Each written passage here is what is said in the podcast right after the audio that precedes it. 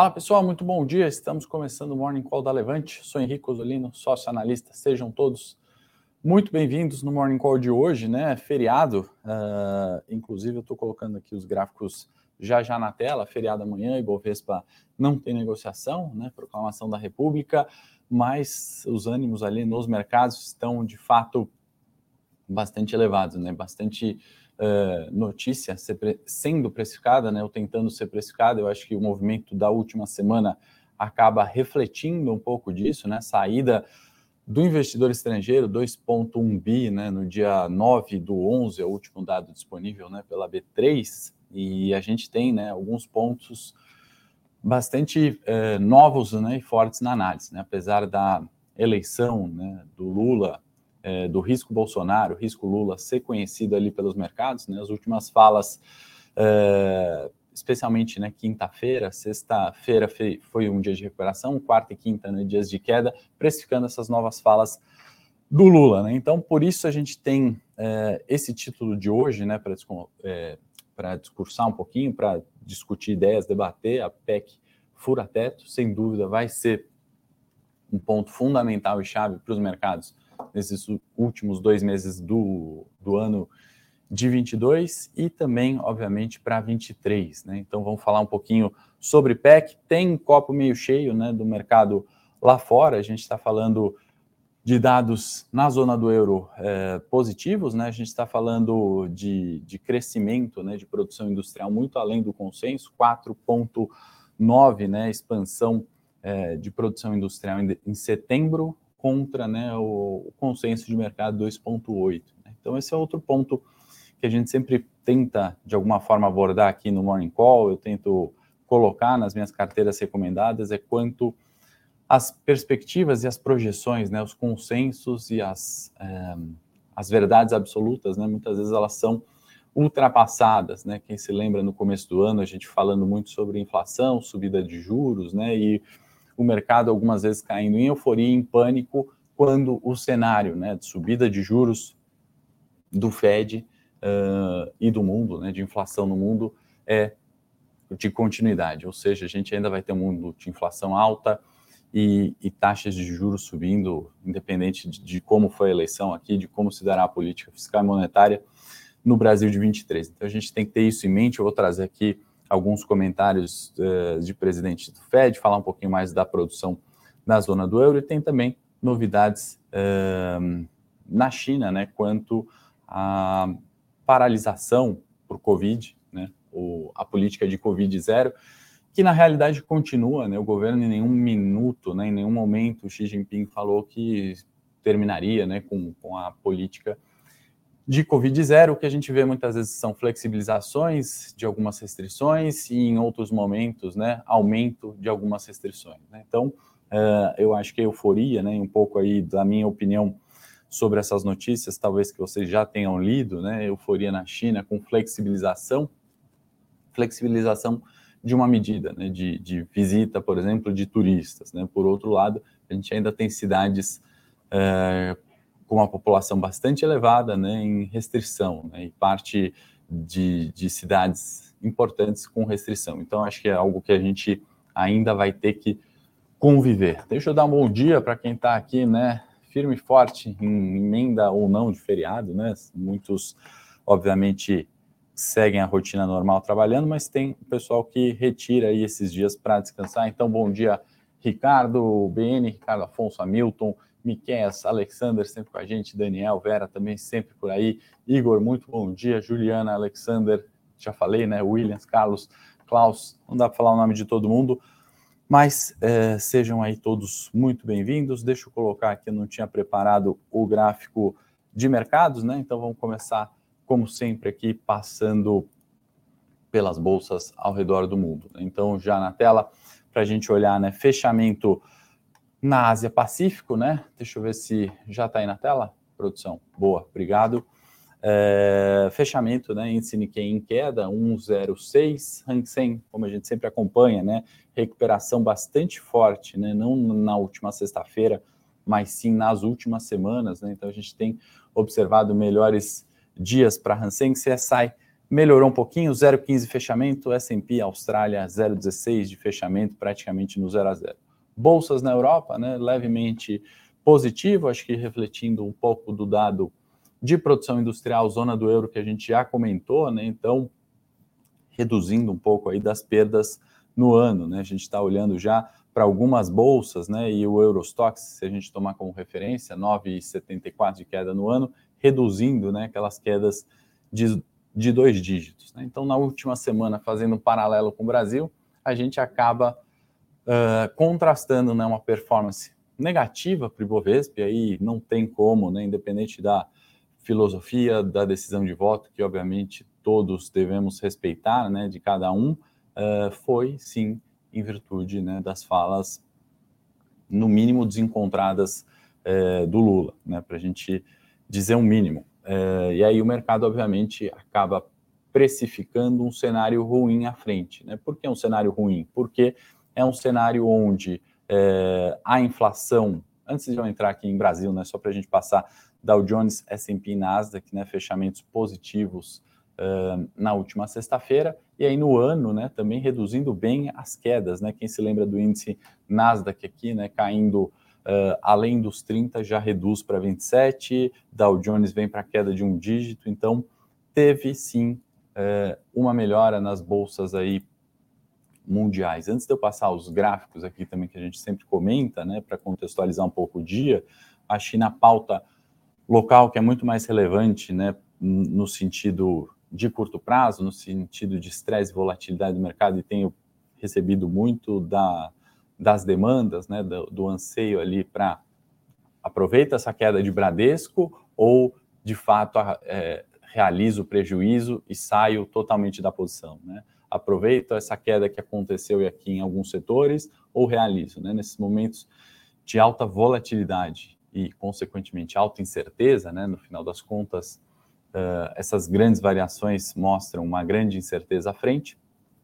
Podem, obviamente, sempre trazem algumas oportunidades e em outros casos não, né? Trazem definições é, ruins para alguns setores e para algumas empresas. Tá? Antes de entrar mais ainda no cenário local, né, comentar sobre o porquê, né, e qual a diferença também do ruído e do fato, né? Por enquanto a gente está caindo, uh, Ibovespa, as ações uh, não defendendo o resultado aqui do Bradesco, né? Mas eu falei um pouquinho sobre isso no domingo de valor, né, a gente escrevendo o que, que essa queda do Bradesco, né, que de fato teve um resultado ruim, mas que provisionou muito do seu lucro, né, naquela continha de devedores duvidosos, ou seja, olha, provisiona aqui um lucro futuro porque eu acho que eu não vou receber do meu cliente. Esse cara que tomou o crédito, ele vai entrar em maus lençóis e vai não vai pagar minha dívida, né? Então o Bradesco vai lá e provisiona, né? Essa conta teve um crescimento além de 100%. Né? E o que eu escrevi no Domingo de Valor é que essa queda do Bradesco né, não nos diz muito mais do cenário atual do que propriamente uh, do resultado de Bradesco. Né? O lucro está provisionado lá. Né? A questão é o discurso né, do, do Lázari, que eu replico aqui com as minhas palavras, né? o CEO está com uma visão pessimista à frente. Né? Ele já tinha sido pessimista ou melhor, realista, né, como eu escrevi no Domingo de Valor, realista no último trimestre. Esse uh, último trimestre, né, o terceiro TRI, ele acabou sendo ainda mais uh, pessimista, né, ainda mais conservador nos dados, e aí, do ponto de vista do banco, né, ótimo, né, provisionou, fez a coisa certa. Se essa inadimplência vir lá à frente, o resultado já está uh, precificado, né, o prejuízo já estaria contabilizado. Né, então, é, o que eu acho que isso nos diz além, né, essa incerteza do mercado, né, onde um ano, ou melhor, né, desde a pandemia, é, difícil economicamente para todos os países, né, inflação na zona do euro é, chegando ali em, em máximas, né, não vistas em 40 anos, nos Estados Unidos não é diferente, o Brasil com uma inflação elevada, mas é o nosso cotidiano, né, um país historicamente juro alto, inflação alta, a gente está falando de uh, um mercado disfuncional, né, uma incerteza grande à frente, né, apesar de um ano de recuperação. Né, inclusive, revisão de PIB, né, projeção de PIB é, constantemente subindo. Né, então, estamos falando já de 3,1, né, saindo de 2,8, né, o que não é nada mal, né? Um desemprego caindo ainda, o que não é nada mal, o que reflete, né, uma parte desse bom desempenho até o ano uh, de dois dígitos no Ibovespa, como a gente sempre comenta aqui, frente aos países desenvolvidos, né? Então temos questões difíceis no mundo que de certa forma favorecem ou favoreciam o Brasil, né? Não à toa o fluxo gringo, capital gringo em bolsa é, era bastante positivo, né? ou é ainda bastante positivo nas máximas históricas ali da série, é, porém, né, dia 9 já teve uma saída de 2 uh, bi, como eu comentei agora há pouco. Né? E isso está é, refletindo, né, ou está tentando entender o que virá à frente. Né? Então, não é uma coincidência é, essa saída de capital com as falas do Lula, né? aquela, é, como a gente pode citar, é, me fugiu a palavra, mas seria uma displicência né, com, com, as, é, com, com o tripé macroeconômico, né, com regras fiscais, com erros né, que poderiam ter sido aprendidos no passado. Né? Inclusive a Folha, né, nesse final de semana, não sei se alguém chegou a ler, né, mas eu que gosto de ler de tudo, né, de todas as opiniões, né, fez, e a Folha historicamente né, tem um, um apoio ali da, à esquerda, né, e tem sido uma crítica feroz do atual governo, é, ela fez uma dura crítica a, a, a, as declarações do Lula, né, fez uma dura crítica à declaração do Lula e também a todo essa falta de aprendizado né, do, do, com erros passados. Né? Então, já tivemos né, essa gastança desenfreada. E do que, que a gente está falando né, no mercado precificando o estrangeiro saindo, é um pouco dessa PEC fura-teto, né, que não por coincidência, na minha opinião, vai ser é, apresentada né, ou discutida em maiores detalhes após o feriado do dia 15. Né? Então, é, o ministro da Casa Civil, Ciro Nogueira, né, já se mostrou ali favorável a uma PEC, né, onde encaixa mais ou menos né, nas contas do, do governo. Né? Estamos falando ali de 50 bi de reajuste auxílio da pandemia, né? então seria um aumento nesse sentido, 10 bi uh, ao salário mínimo, né? a gente está falando, e 110 bi uh, seriam dispêndios em infraestrutura. Né? Na minha modesta opinião, né, o que não vem são 110 gastos, 110 bi para serem investidos em infra, né? sempre vem um valor muito menor, né? e não à toa a gente tem todas essas deficiências. Né? Então, estamos falando de 175 bi, é isso que o mercado está é, colocando na conta, né? E era algo que antes não estava na conta, né? E aí, como é, fazendo um paralelo aqui com o Domingo de Valor, que eu acho que ajuda a gente, né? É o que o Carlos está falando, né? Segundo o Meirelles, o Lula dilmou, né? Em sua fala, exato, né? E pior que essa, Carlos, foi quando ele desejou boa sorte aos investidores, né? Então, é, parece que se afasta de fato, né? Ser um ministro da Fazenda, ocupar um cargo na equipe econômica, né? Nada definido ainda, mas é o que tudo indica essas falas uh, do Meirelles, né, Carlos e pessoal. É, na minha opinião, quem seria menos pior para ministro da Economia? Bom, Fábio, uh, Meirelles não, não seria ruim, né? E aí a gente tem o Manteiga, né, que preocupa o mercado, me parece também se afastou, né? Então, de fato, eu não sei quem que uh, poderia aí vir tá? O Herbert está falando, não sei porque tanto choro, os quatro anos de Bolsonaro foram os piores das bolsas de valores. Fala sério. Herbert, aqui a gente não faz campanha política, tá? Então, assim, não importa se é Lula, Bolsonaro, não estou defendendo votos, aqui não é a intenção, mas uh, a gente tem que colocar sempre no, nos contextos, né? E acho que é algo que está se disseminando na internet, né? Ah, porque o mercado agora está se preocupando com a PEC furateto, né? Então, vamos normalizar algo que é errado, justificando que em 2020 tivemos ali é, 500 bi fora do teto, né? mas teve também uma pandemia. Então, é, a gente não pode justificar com situações diferentes né, coisas que são erradas. Né? Então, não vamos normalizar o furar teto. Né? E, e, quatro anos de, de, bolsas ruins, Herbert, a gente vem né, de anos ali, né, que, enfim, né, no Brasil, processo de impeachment, depois pandemia, tivemos uma série de coisas né, que não é o Bolsonaro, não é o Lula, né, mas a gente tem que colocar num contexto macro ali, local, né, de pandemia, de guerra, de inflação uh, e eventos daí decorrentes. Né? A gente vê diariamente aqui no Morning Call diversas é, mudanças né, de, de, de, juros no mundo, de decisões de políticas monetárias no banco, nos bancos centrais né, pelo mundo, não só no brasileiro, e mudanças que de fato chacoalham os mercados. Né?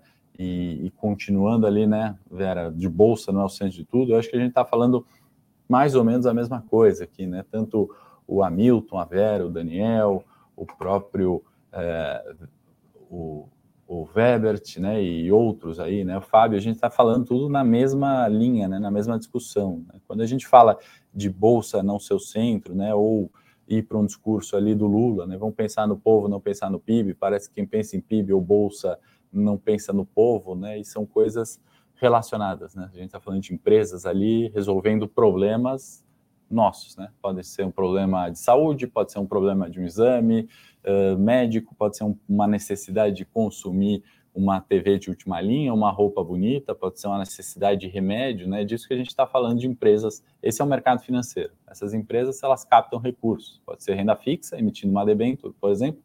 Pode ser na renda variável, abrindo o capital, né? Então elas estão resolvendo problemas e estão gerando empregos, né? É uma forma assim de se pensar no povo, né?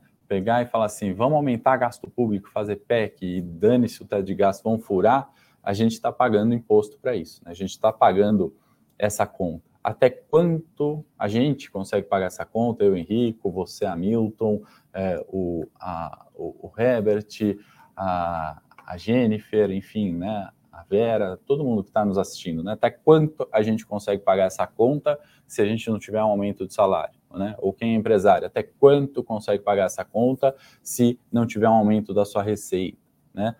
É, o dinheiro do governo, né? O dinheiro público, né? É um dinheiro nosso, né? Então é, é, nisso que a gente tem que pensar quando a gente vai falar em pensar no povo. Né? Pensar no povo não é criticar a renda variável, a bolsa, a debênture, o mercado financeiro. Né? A gente está falando de entes econômicos, né? De players funcionários, empreendedores, empresas listadas, não listadas, e emprego, no final das contas. Né? É isso, né? não é o dinheiro não tem custo, não vem de graça. E vale ressaltar né, que o gasto da pandemia, por exemplo, em 2020, em torno de 500 milhões, como eu já falei diversas vezes, né, se a gente pegar o, a distribuição de dividendos da Petro, foi 500 milhões. Então, assim, né, vamos fechar a Petro, se vier uma nova pandemia, onde fica esse recurso? Né?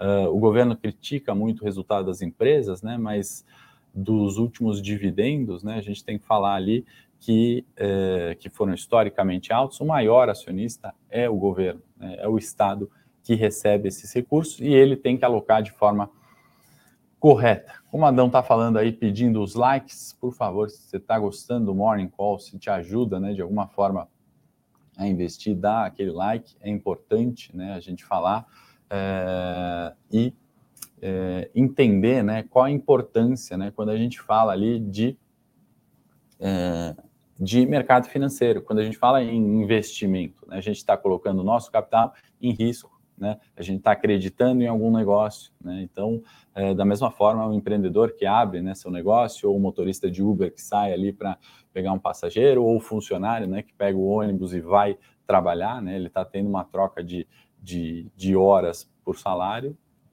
é, acreditando em algum risco, acreditando em algum negócio, e no final das contas o governo pega parte desse trabalho, né, do, é, desse, desse valor, né, desse dinheiro produzido pelos entes, né, e aloca, seja em pandemia, seja em política fiscal, seja em, enfim, é, educação, infraestrutura. É, é, disso que a gente está falando.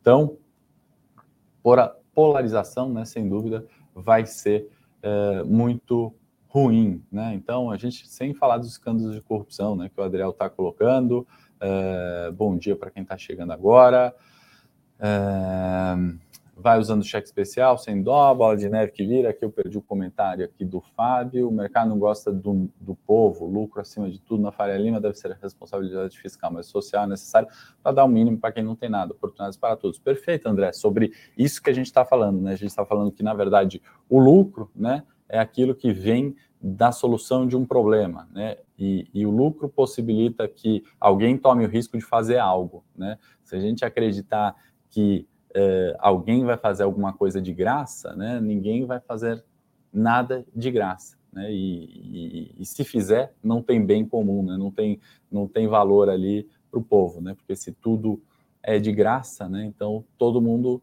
é, não tem nada, né? Ninguém tem nada. Então essa é a, a ideia ali quando a gente fala de lucro, né? Então o lucro da Petro pagou uma vacina de Covid, né? Podemos falar dessa magnitude, né? Senão a gente ia ter que tirar mais da educação, mais da saúde, mais da segurança, é, mais de políticas assistenciais que existem, né? De políticas é, anti é, né? Tudo isso custa, né? Custa você de repente fiscalizar uma zona de desmatamento. Alguém vai ali para a Amazônia fiscalizar aquele negócio ou proteger aquele negócio sem receber um salário, né? Então é muito, muito cuidado ali quando a gente faz essas críticas, né? E aí o ponto disso é que sempre vão sair setores vencedores e setores perdedores. Então, o que está em pauta e é polêmico, sem dúvida, é a PEC fura-teto. Uh, a gente viu uma melhora ali de PIB nesse ano. Dia 19, então, do 12, a expectativa de equipe de, de, de governo, né? Equipe econômica vem ali na volta do Lula do Egito, né? Então, é, acho que são no cenário local, no cenário local, principais pontos aqui. Vale destacar a temporada de resultados chegando ao fim ali, né? Então, para quem não pegou a temporada de resultados, tem ali no meu Telegram, né? A gente postou e continua postando, né? Os, os resultados, as empresas antes da abertura do mercado. Quero falar para a produção colocar o relatório que a gente montou de análise técnica, né? Análise gráfica que acaba ajudando a gente a olhar bastante o mercado. Produção, se puder colocar na tela, enquanto eu falo aqui do gráfico de inflação nos Estados Unidos que desacelerou, né? E um, um, pouco aqui do que esse gráfico nos mostra, né? Deixa eu até sair da tela. A gente está falando de, de, de, uma inflação, né? Ainda muito elevada, né? O, o o, o Christoph Waller, ele é membro né, do, do Fed, e aí ele critica, né, ele fala, olha, a inflação ainda está muito elevada, não vamos nos, é, não vamos nos iludir com, é, com dados ali né, de deflação mensal, né, de deflação é, pontual, né, mas a gente está falando ainda de uma inflação extremamente elevada, muito longe da meta, né? Aqui a linha aqui embaixo, 2 é a meta, a gente está falando do core, né? Do núcleo de inflação em 6, a headline, né? Composto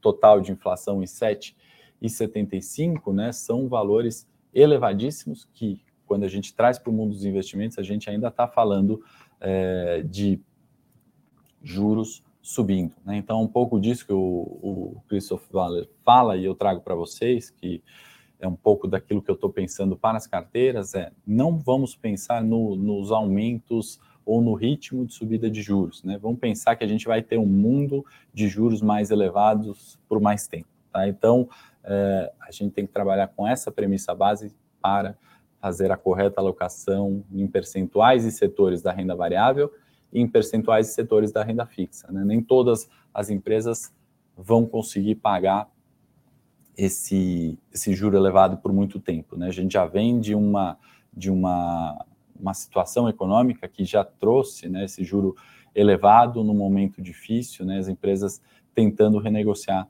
suas dívidas. Né? Então a gente tem que, obviamente, ter essa perspectiva. Bom, produção do Zona do Euro já comentei, não vou me alongar muito, ver a expansão, então é copo meio cheio, a gente viu as bolsas subindo lá, Ásia, aquela, é, o central da discussão, né, China é política de Covid zero ou não, e o primeiro encontro ali de Xi Jinping e Biden que está na pauta. Né? Quando a gente fala de empresas e de setores, né, eu acho que vale a gente é, comentar também né, as declarações do Elon Musk. Né? Acabou de é, comprar o Twitter e investir e demitiu 50% ali dos funcionários. Né? O Twitter tem ali um problema de gerar caixa, tem 13 bi, se eu não me engano, né, de, de dívidas né, a serem pagas, e aí tem o fator produtividade. Né? Ninguém investe a quantia que o Elon Musk investiu no Twitter se não for para ter lucro. Né? Ninguém vai trabalhar no, no Twitter se não ganhar o mínimo que eles acham que merece. Né? Então a gente está falando